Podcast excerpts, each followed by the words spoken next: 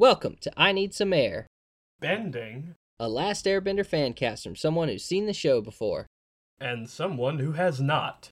I'm Lennon Ferguson. And I'm Michael Williams. After June is unable to find the Avatar, Zuko decides to find his uncle instead, and Team Avatar meets the Order of the White Lotus, its leader being Iroh. After reuniting with Iroh, the team chooses to split up and go in different directions to help stop the Fire Nation. Meanwhile, Aang seeks guidance from his past lives, but they insist he must take Fire Lord Ozai's life. Still unsure what to do, Aang discovers the island to be a wise lion turtle. Where do we start, Michael? I, I think we could start right here. I do not understand why these last two episodes got bunched up with the last two in like one big hour and a half long episode. Because I gotta tell you, these two episodes feel like very separate. Like they don't feel like they're part of one gigantic story. Like they still feel pretty standalone. So I'm just wondering, like, mm, I don't, I don't know if it was necessary to put them all in one long episode. I think it could remain separate. I think it aired originally that way to make a big finale out of the end of the show. Oh yeah. I, I'm sure it did, mm-hmm. but uh, I just don't see why Netflix... Oh, right. Why not just separate them? Yeah. I'm curious yeah. what the D V Ds do. If they play the same way, maybe it's just a universal layout. Yeah, they could, but I don't know. It just doesn't feel like... And I know we're only halfway through. It doesn't feel like one big epic series finale. Mm-hmm. Like, these last two episodes just feel pretty standalone. They They feel like they're setting up the finale, but we're not there yet. So I don't know. I and I don't know who decides that, because that's happened a couple times. Like, if there's a two-part episode, they'll combine it into one. But usually those two-part episodes, like, lead directly into each other. Right, right. These ones, they do, but it's not reliant on it. Mm-hmm. Well, we've had the occasional two-part episode where there's a underline that follows through part one and part two, but the main plots of each episode are completely separate. Yeah, that's what I think. There's a main line in between these two episodes. Mainly like Aang getting ready to face the Fire Lord and then still struggling with that question. Mm-hmm. But the plot that Zuko and everyone ends up in this episode is like very different, but equally important. To me, it all just feels like setup. Like that's that's the main point I'm trying to make. Like these two episodes, they're good. They feel like setup, so I just don't know why they're all bunched together. I will say, as a counter-argument to what you're saying, these last two episodes haven't played as well by themselves as a lot of other Avatar episodes. And I think that's mainly because they are just spending all their time setting up. And by the time they get to the end, nothing's really paid off except for, here's the next episode, which me and you are not watching directly. So in that instance, I see them needing to be all together back to back like this, but I do understand what you're saying. It's a kind of a little bit of both, I think. So let's start with Aang on the island, which we now know is a lion turtle, which you had said you expected it to be a turtle. Did you think about it being a crossover animal? I I didn't, but I probably should have. Right. I just went with turtle, because, you know, what else would it be? Right, it's clearly based on that old mythology, so... It, it's either that, or it's a duck that just always keeps its head in the water. If this was a giant turtle duck, that would have been amazing. Yeah. Can, also, can, can, can we just say it right now? There is no way, there is no way that Aang can swim faster than a gigantic turtle. Yes, I was thinking the same thing. I kept expecting him to waterbend his way around, but they didn't really showcase that. He gets off it. I was like, you would be quicker if you just ran to the front, on land, or shell, or whatever. That's the only thing. I was like, okay, like he he must be doing some waterbending. Yeah. Either that, or he should be a champion swimmer when he's done. That's what I said. That is the only way it makes sense, but they just didn't showcase it in the animation. I don't know. Not a huge deal at all. But one of the things I like about this lion turtle reveal is that it's actually not the first time we've seen a lion turtle. Do you have any guesses as to where it would have popped up once before this? Um, my guess would be Aang's journey into the spirit realm. Spirit world? Not a bad guess, but that is wrong. All right. Podcast is over. I was wrong. No, it's the library episode. They find a piece of paper with a drawing of a lion turtle on it. Okay. They may have name dropped it. I can't remember, but I remember seeing the image and I went, oh, that's a perfect setup for what's coming an entire season and a half later. I love when shows are able to do stuff like that and kind of reveal that, hey, we have a plan here. Yeah.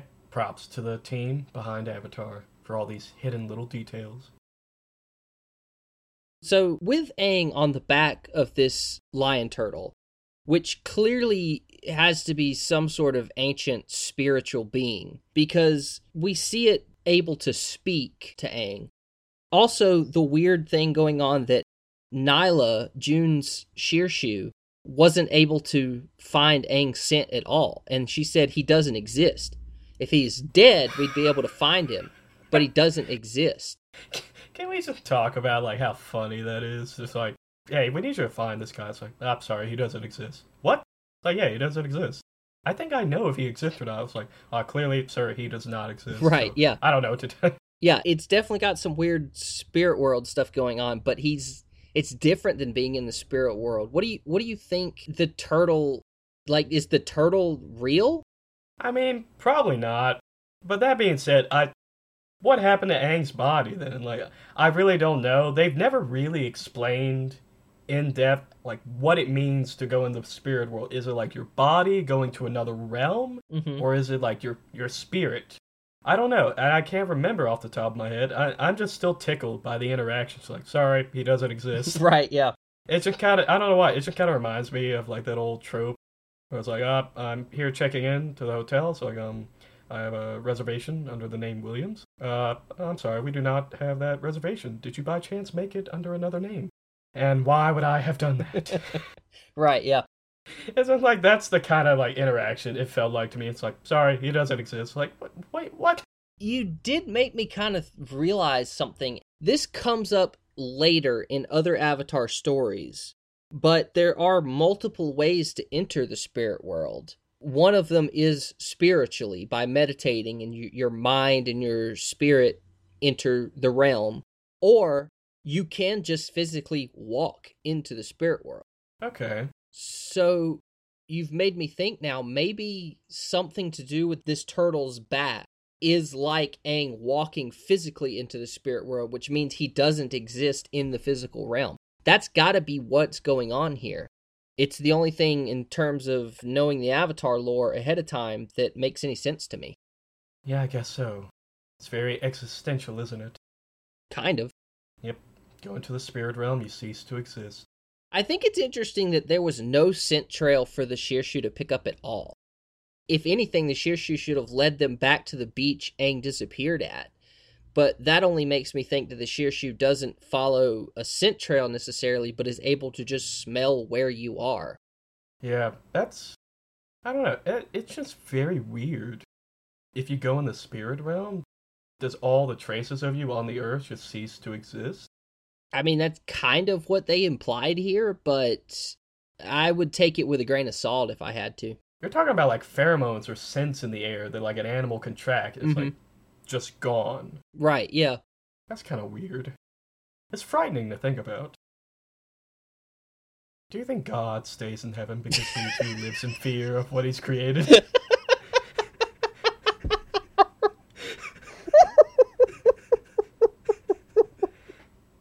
What is that from? That's from Spy Kids two. Oh my goodness.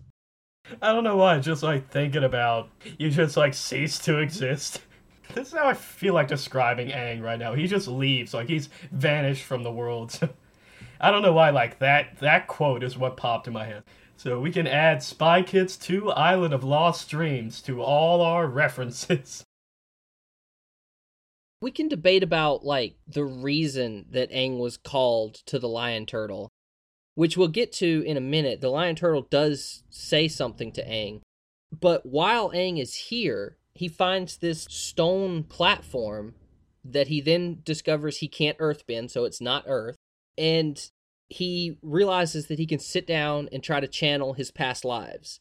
And we see him talk to Roku, Kiyoshi, Kuruk, and Yangchen.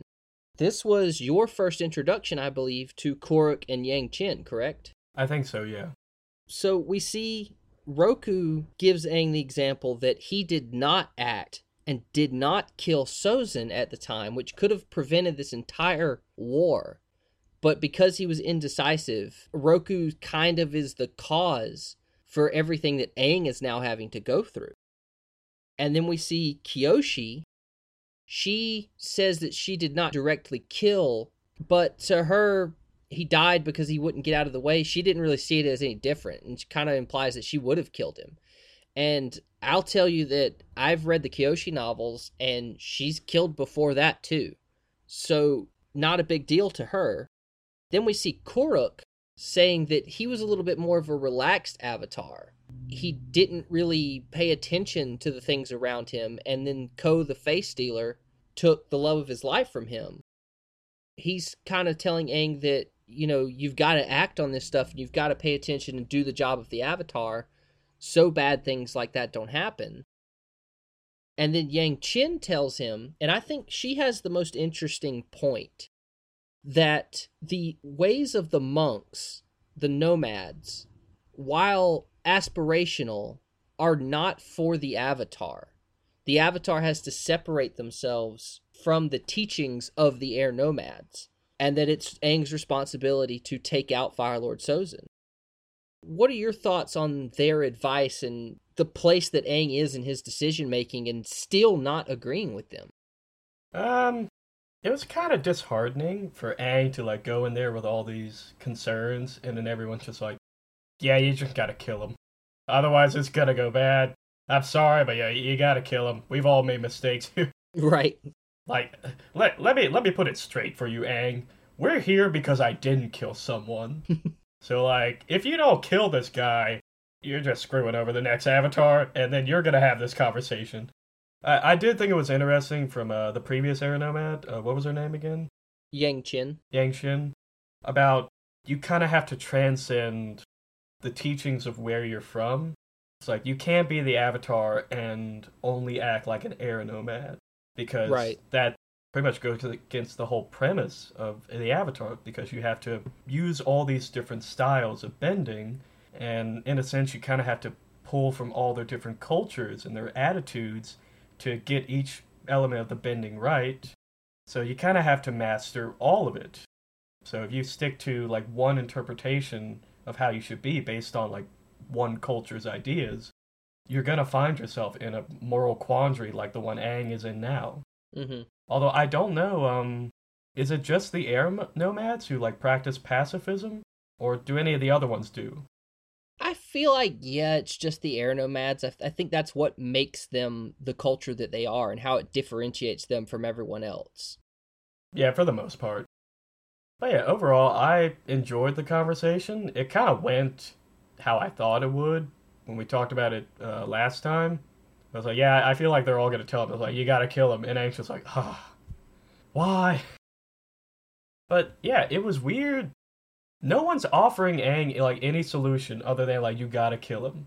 So I have no, I have no idea how he's going to get out of this, because I still do not think he's actually going to kill him, because that, that would be a pretty dark ending for Aang. I don't know. I, I, I feel like he's going to find a way out of it. I just do not know. Like, how? Because no one's offering him any solution, so I'm sure he'll figure something out. Maybe, you know, maybe he'll just, like, cut off the Fire Lord's hands or something. Just, like, cut off his hands and feet, you know, just hobble him. Uh, just, like, keep him in a cell. It's like, yeah.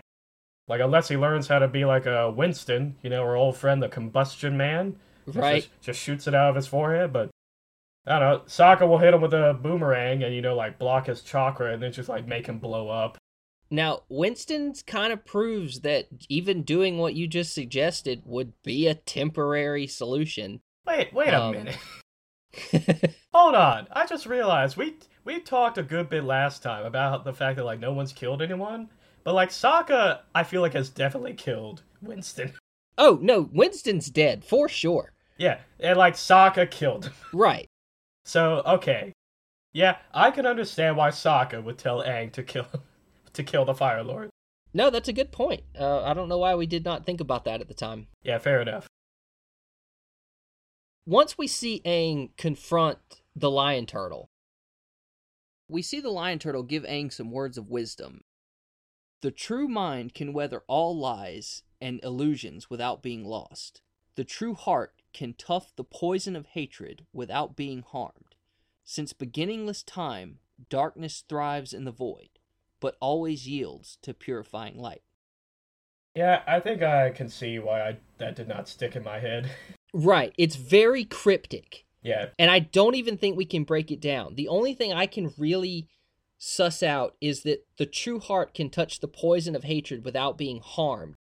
Someone like Aang, he's had moments where he's been very angry and very aggressive and very hurt, like when he finds out that his entire people were killed or when Appa was stolen.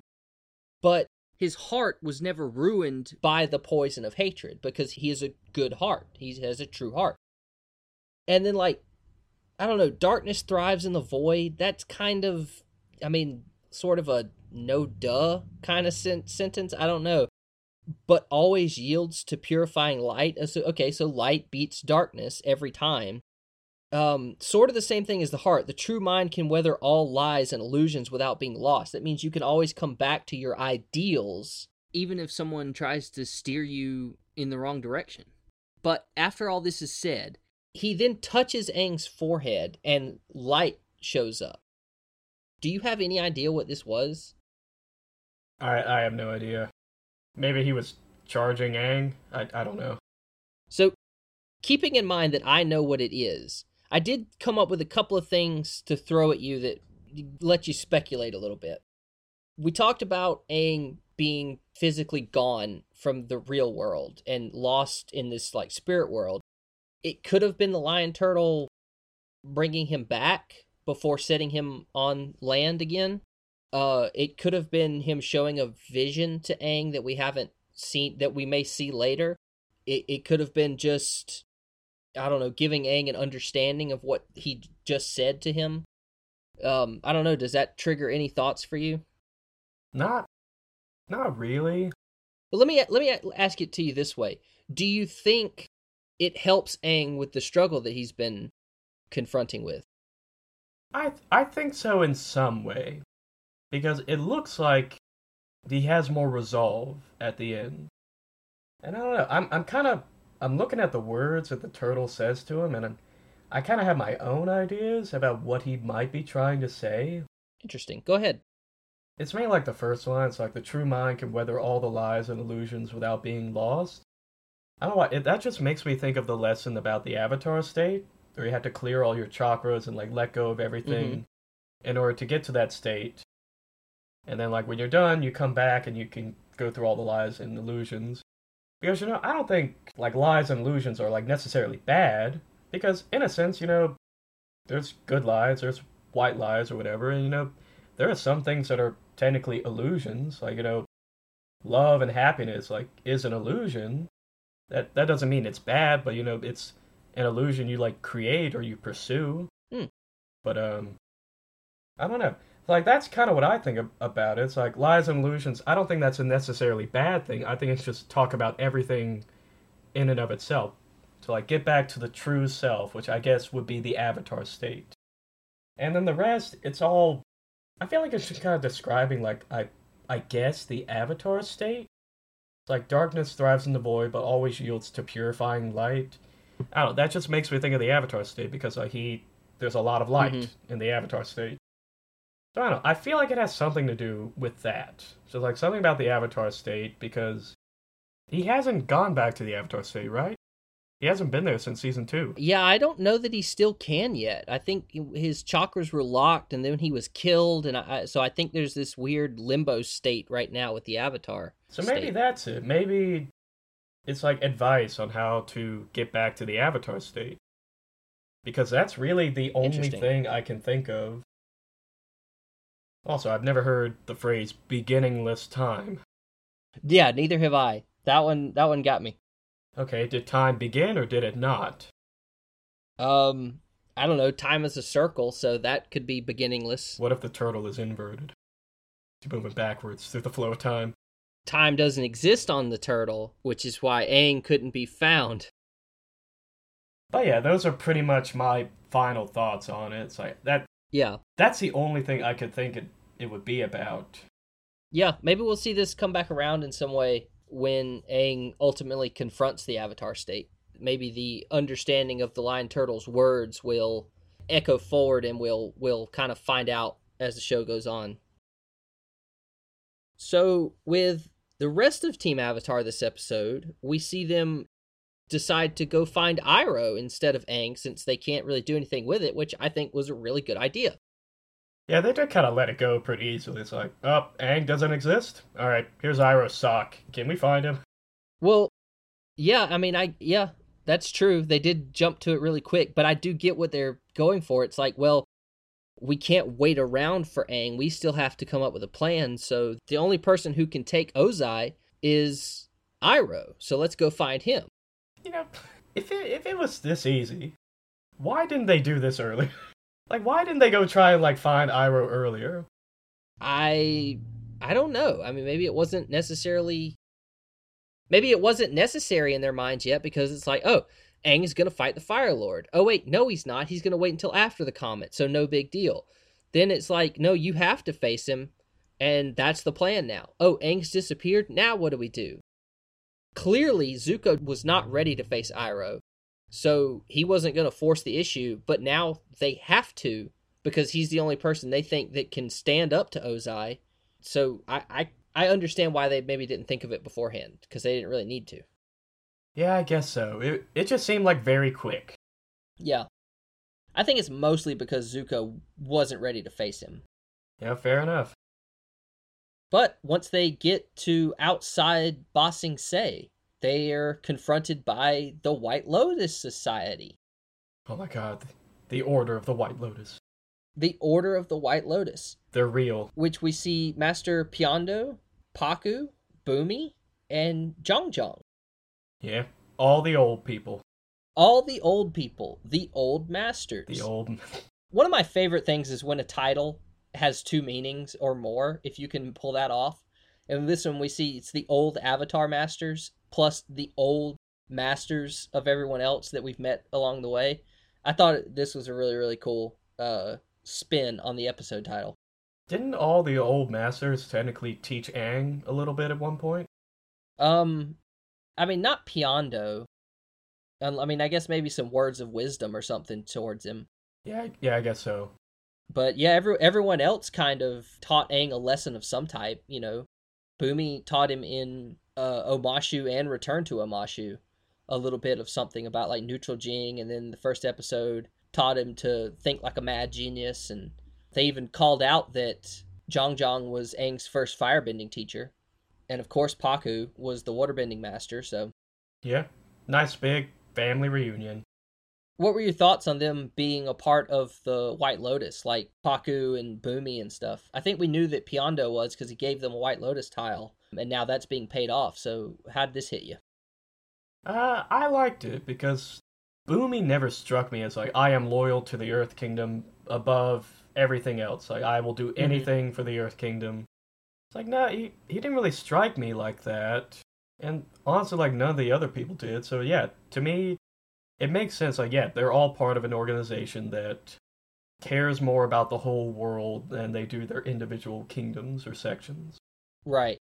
And I think it makes sense to have an organization like that in a world like this. And of course, we have Iroh. Is Iroh... Iroh isn't the leader, right? I think he is in this instance. Okay. Like, it, it didn't seem that way before, like, when they were getting travels arranged for them to get into Ba Sing Se before... It seemed like the society was maybe leaderless and Iroh went to them for help. But if he wasn't before, he definitely is at least the leader of the group that's about to take Ba Sing Se back. Which, by the way, I love that justification of like Iroh saying, when I was a kid, I had a dream about conquering Ba Sing Se. And now I realize that that dream was to take it back from the Fire Nation. How great is that? Yeah, I, I did like that moment. I feel like, this is just a little tidbit, I feel like it would have been better if they had planted that earlier. because we see like they they're doing a good job of like planting things a little bit early. Mm-hmm. So like, I don't know, in that season one episode where Iroh gets captured by like Earth Kingdom soldiers, if he had mentioned the dream like right then, so oh, you you failed conquest of Ba Sing Se. It's like, oh, no, I had a dream. I was meant to conquer it, but I guess it was not meant to be. Yeah, I guess I'll have tea. Yeah, something Iroh. Right.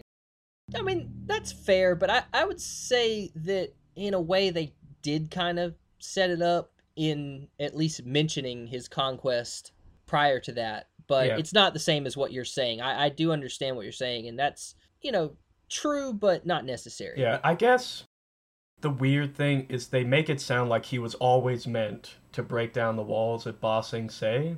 Mm-hmm. Whereas it just... whenever they talked about it, it was always something he tried to do but failed. Right. And that was it. They never talked about, like, this is your destiny, Iroh. This is how you regain your honor, Iroh. Or whatever. So I don't know. I, I like the moment, but I feel if they planned it out, they probably could have done better. But then again, the original voice actor for Iroh died. So I don't know if that affected their plans for Iroh in this season. Yeah. And that, that could have very easily have been the case. Yeah, I know that he never got to finish season two, and they had to have the replacement voice actor fill in some blanks in season two. Not much, though. So, yeah, it very well could have altered the entirety of season three. It it could be the reason that Iroh was gone as long as he was from the episode. Oh, I think so. Um, yeah, whether or not they had that planned. I mean, clearly the silent treatment in prison was a direct result of that, but... you know, I, I, once you have the replacement actor, I don't see it necessary to keep hiding him. So maybe that was the plan after that, but I'm not sure. Yeah. Well, anyways, I did think it was a nice moment for Iroh. Mm-hmm. So I finally conquered Ba Sing Se. Still counts. Speaking earlier on Zuko not ready to face Iroh, we see this when he goes up to Iroh's tent and he stops outside. And he wasn't going to go in until Katara kind of pushed him and gave him the confidence to. And I noticed something with Zuko here that I really, really liked. And it was a very subtle character choice that they did, but it was perfect.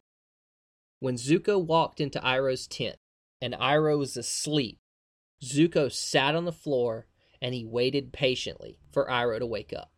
They showed patience in Zuko when he has not had it for so long in the previous seasons. And it was like a clear representation that Zuko has taken the lessons from Iroh and is putting them to use now. Zuko has finally learned how to be chill. How to be chill.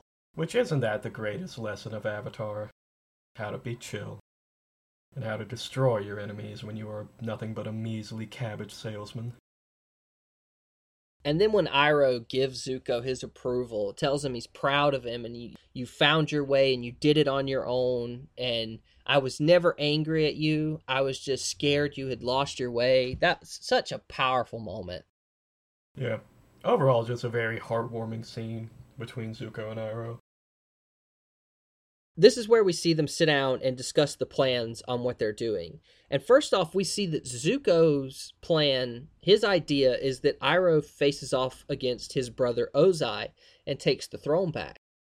And Iroh said something that me and you have actually discussed already, Michael, about Zuko taking out his father before wouldn't have worked because it would just look like a struggle within the family, a power grab for the throne. And Iroh says it'd be the same thing if he tried, that even if he won, and he doesn't think that he could, that it wouldn't do any good. It would it would just look like a power struggle between the family. So I love that they used this logical conclusion or whatever to explain why it has to be Aang.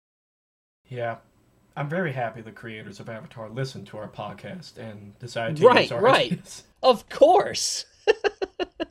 It's the only explanation. Because as we know, they made these episodes like week to week. And according to our podcast. The only idea they didn't like was my whole thing about the cabbage salesman being the villain. But alright, I guess that's too hoity-toity for creators at Avatar. But yeah, no, Landon, that That's us planting seeds in earlier episodes that are paid off in further episodes. We did it!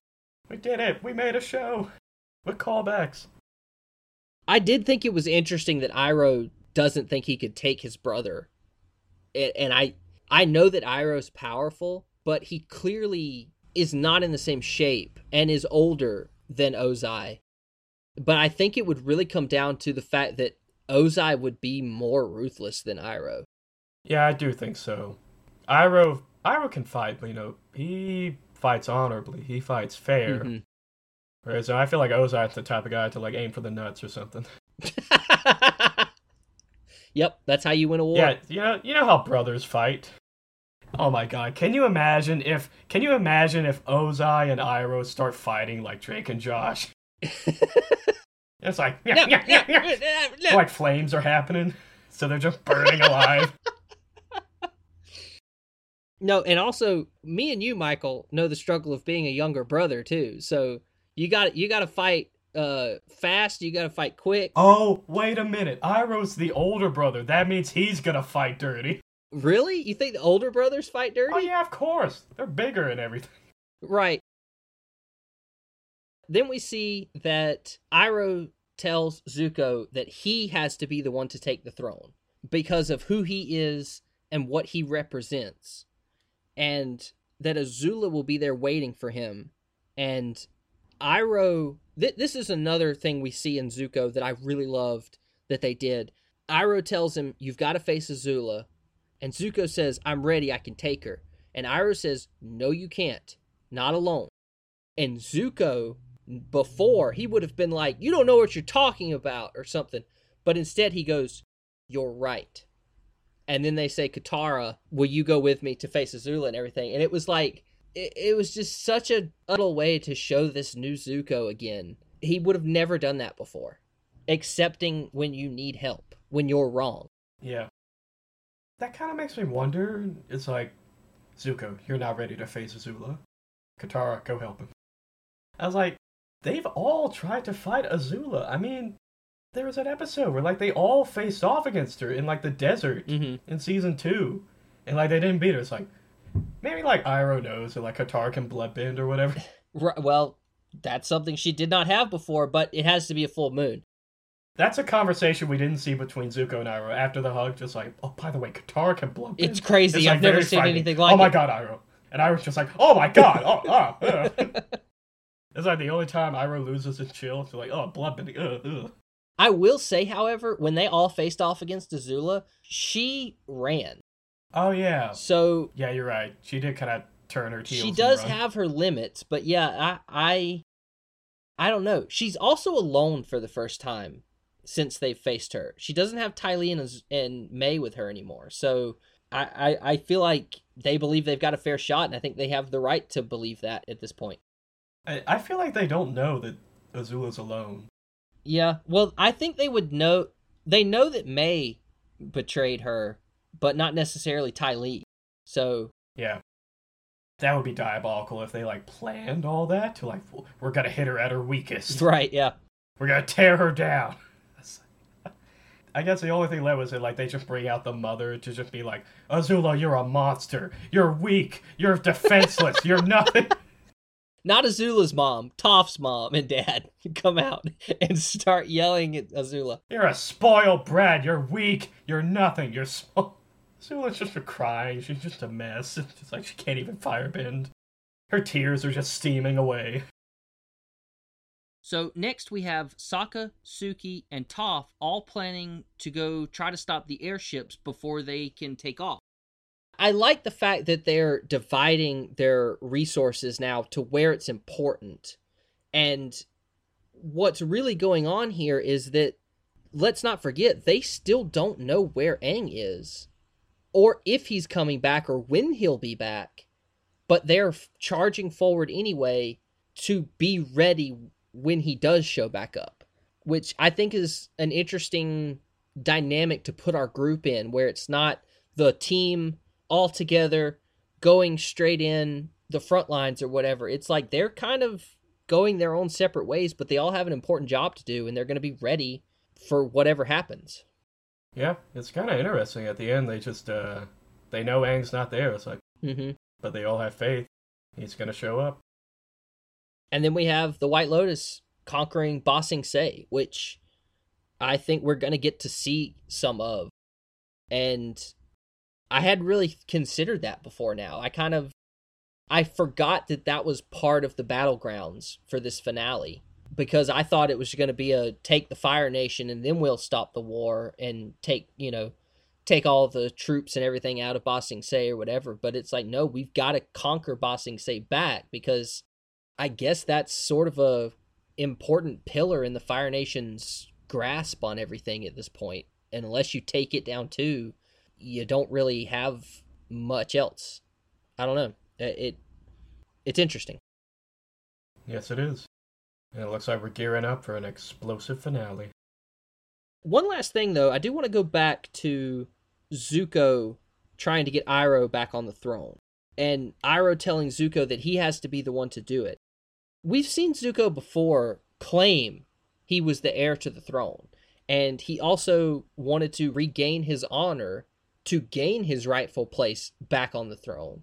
But now we're seeing Zuko in a place where he didn't really see himself on the throne. He was trying to give it to Iroh, and I don't know if that's because he was scared to take it or didn't think he deserved it or what it was going on there, but it, it definitely seemed sort of like a reluctant ruler to me. I think it boiled down to, like, he didn't think he deserved it. Because I think it's he still feels bad about, like, Iroh and all that. So I, and I'm sure he thinks about it. It's like, I have not been, like, the most honorable person really at all these past year or so. So, like, what makes anyone think I deserve to be on the throne? So I, I think that's probably what it is. But, yeah. One last note I have here fills in a little bit of a gap for us that was nice for them to throw in. We see Bumi escapes his imprisonment by waiting for the eclipse to show up. And he didn't know he was waiting for the eclipse, but once it did, he was yeah. like, yeah, that'll work. And he escaped and threw everyone else, every Fire Nation soldier, out of Omashu and broke the bridge so that they can't come back. Oh, good for Bumi. The perfect example of neutral Jing, being that patient and waiting for the right opportunity so that none of his citizens had to die at the hands of a resistance. Very smart, very powerful. Yes, indeed. Overall, I very much enjoyed this episode, and uh, I'm looking forward to the finale. I think we're gearing up for something pretty big, even if we don't know everything yet. I, I, I tell you, Landon, there's one thing we still do not know. Do you think God stays in heaven because he too lives in fear of what he's created? That line is too deep to be in a in a Spy Kids film. What a pull. But yeah, Landon, I'm looking forward to the next episode.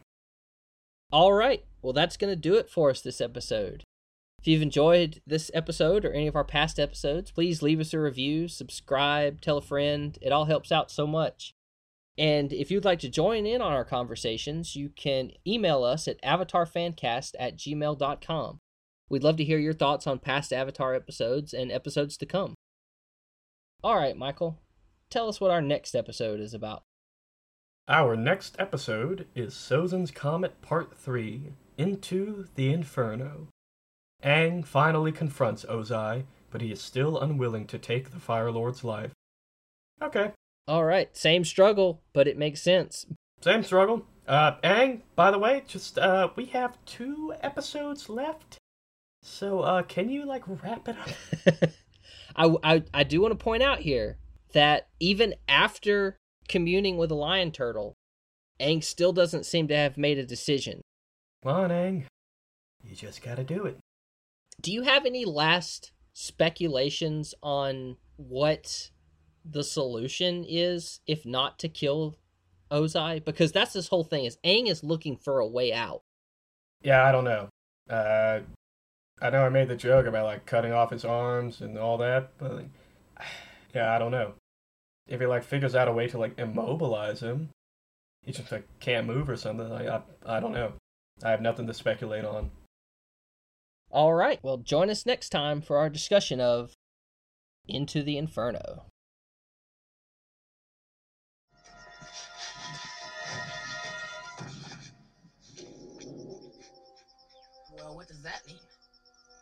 your friend's gone. We know he's gone. That's why we're trying to find him. No, I mean, he's gone, gone. He doesn't exist.